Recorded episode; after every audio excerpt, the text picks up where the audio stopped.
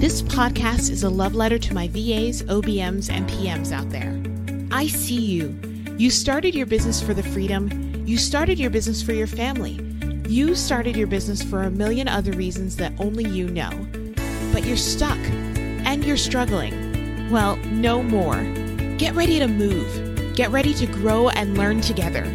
We're here to work through the tech, work through the growing pains, and work towards a business that you can fall in love with over and over again. See that woman over there who's running it like a boss? Let's go ask her how she did that.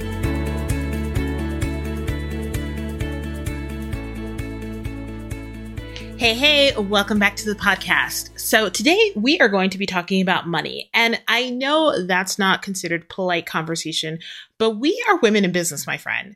We need to get paid for the amazing services that we offer. And in order to do that, we need to have a conversation about how we price and package our services and how we communicate that price with our clients. I totally get that this can be very scary, but it must be done. And once you've mastered the money conversation, you'll feel so much better. So, in today's mini coaching episode, we're talking to Amanda Aker about how she can get more comfortable when it's time to talk dollars and cents on discovery calls. Here we go.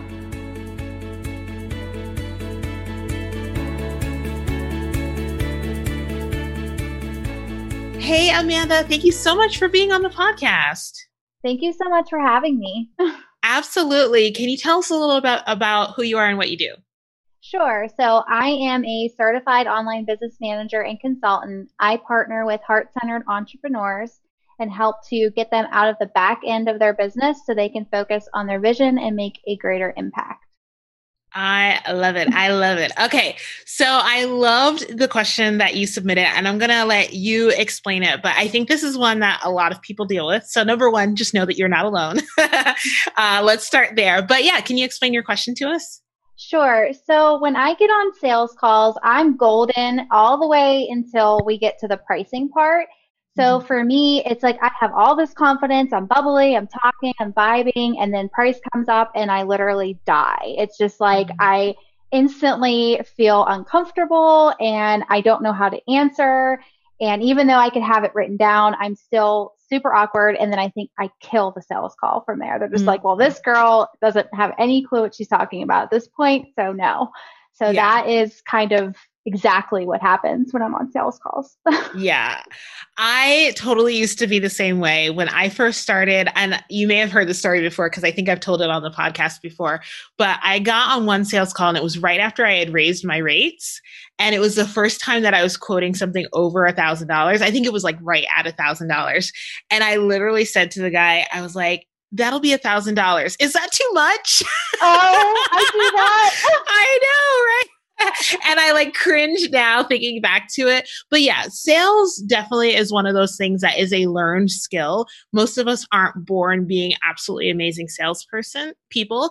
And I really think that um what there's a couple things going on. First of all, we are taught from a very young age that like money is a topic that we should stay away from in polite conversation and those sorts of things, right?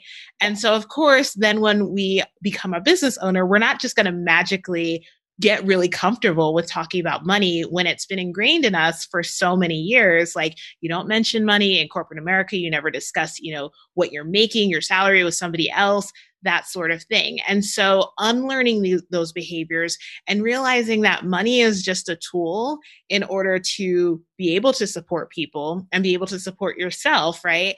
And just because we're asking for money doesn't make us bad people doesn't make us greedy those sorts of things um, so I think like just doing some mindset work basically and some journaling around what your beliefs are with money is going to go far. Like I'm not at all a woo person, but um, I I just think that like getting used to saying those numbers out loud and just getting really comfortable with money conversations is going to be part of you being able to be comfortable with the money conversation on a sales call. Do you see what I mean so far?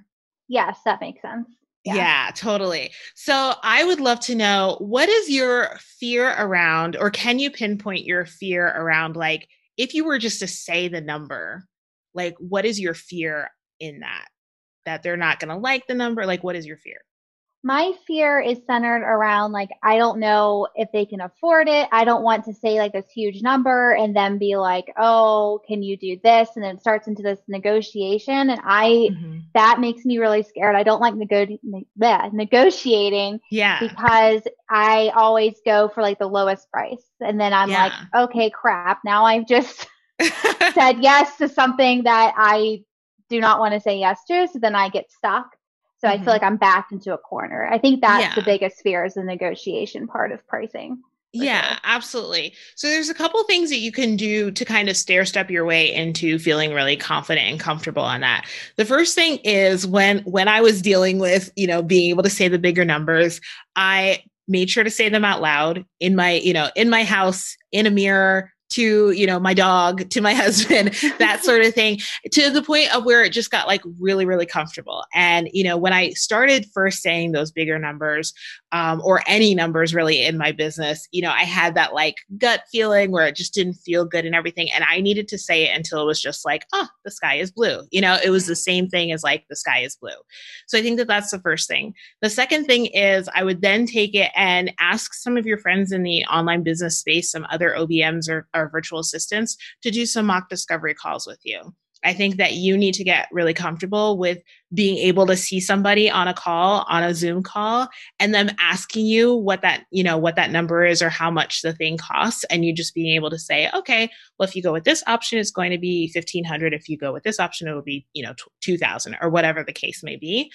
Um, and then I think it's a matter of until you get to that point where you feel really confident, what do you think about the idea, or how would it feel if you kind of separated yourself from the money money conversation just a little bit by giving people proposals, like sending people proposals after the call instead of having the conversation about the money right on the call?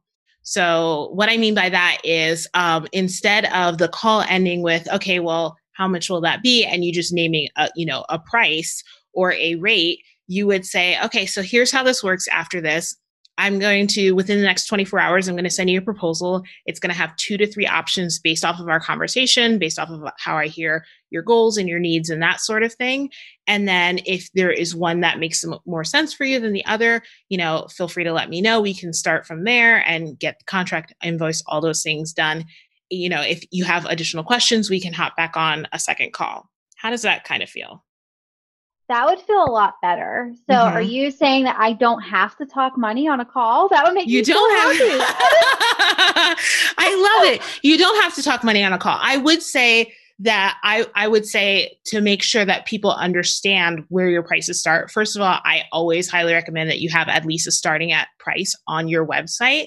That way you're not getting people that have no idea whether you cost $10 or $10,000, right? And so that's going to make the the conversation around money easier anyway because you know that people are walking in fully understanding that you start at $2000 or however much you start at right? So i think that that kind of um, makes it the the piece that you were talking about of like you don't know if they can afford you. If they're getting on a call with you and they already know what your pricing and your packages start at they should be able to at least afford your base package you know that sort of thing. But yeah you really don't need to start out by having that money conversation. I think for you right now, it may feel more empowering to get more yeses because you've left that conversation feeling really great and confident and like feeling like you closed it really well rather than having to like constantly be worrying about that last five minutes of that call.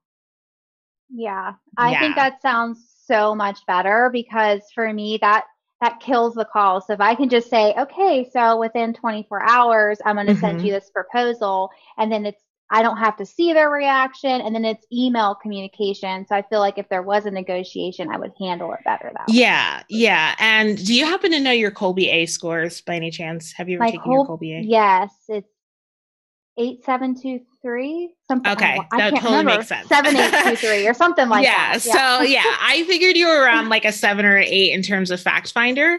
So fact finders like to be able to take a pause before they give additional information or before they have those harder or deeper conversations.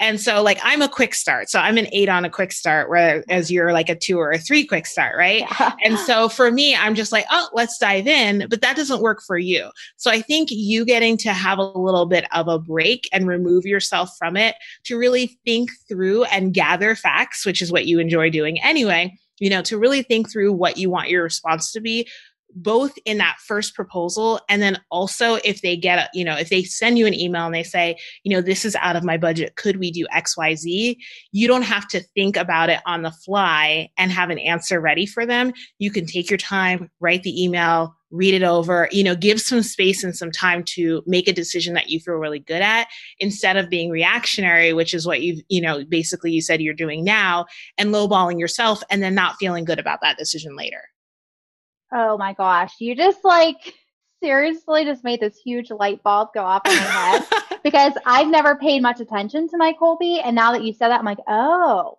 that yeah. makes total, that, that is me with everything in life. I don't like to be put on the spot. It freaks yeah. me out. You know, mm-hmm. so that, that's amazing. Yay. so yeah, so okay, let's talk about action steps. So the first thing you're going to do is you're going to be practicing those numbers and saying them out loud everywhere, right? Then you're going to do some uh, mock discovery calls with some of your friends, people who already know, like, love you, you know, aren't going to be mean yeah. to you. But I would ask them, I would like ask you to ask a couple of your friends to practice like saying things that you're not prepared for all the way, right? So that you get used to that too and being able to have a couple things in, you know, in kind of in your back pocket that you can use in terms of the sales call. But in the meantime, while you're getting more comfortable with saying those numbers on the call, you're you're going to end the call with saying that within the next 24 hours you're going to send them a proposal. And I really think that that'll make you feel oh so much better about it. yes, for sure. Yeah, I like that idea of like also having my business friends not just being nice the whole time. Like yeah. tell me no. Like say things to prompt me to be have to think on my feet too because that'll yeah. help me. Yeah for sure. Absolutely. It'll definitely help you. Well yeah i hope this call was helpful and thank you once again for your question. I appreciate it. Yes. Thank you so much for your time that's it for this week's episode Make sure you head on over to tashabooth.com forward slash podcast to read the show notes and grab your free download so that you can start implementing what you've learned right away. If you enjoyed this episode, be sure to leave a comment and subscribe. Remember to keep smashing your goals and pushing forward. You're doing a great job.